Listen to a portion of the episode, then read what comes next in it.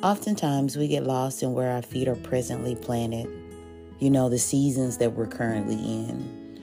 We generally look at things in black and white. That is either this or that, or good or bad will be the results. And yes, in our relationship and in our belief in God, there is no gray area. We have chosen to believe in Him completely, with no wavering, in what we profess to believe and who He is. However, we tend to put limits on that belief in God. And what I mean is because we can't see beyond where we are, we place limits on God and His capability of taking us beyond. God is limitless.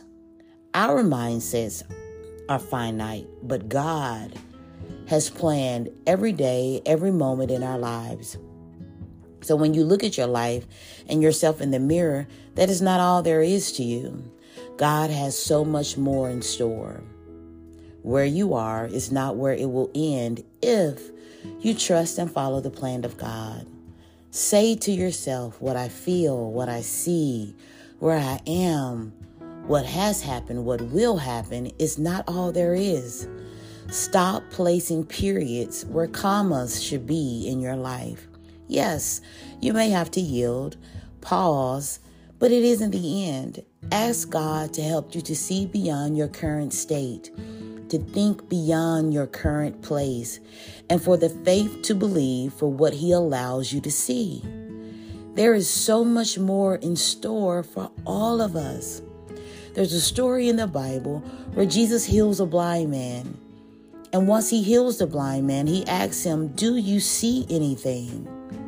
And he responded, I see people. They look like trees walking around. And once more, Jesus puts his hands on the man's eyes.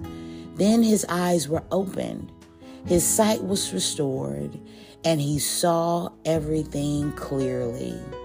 You can find this in Mark chapter 8. This story lets me know that sometimes we can see, but our vision is distorted because of the conditions or seasons we are facing in our lives. And we have to ask God to help us to see clearly. He could see, but not correctly. Let's be bold and look beyond where we are, but let's make sure we are seeing clearly. And the only way we can do that is we ask the Father to let us see through His eyes. See beyond where you are because you have so much more to experience and gain in life.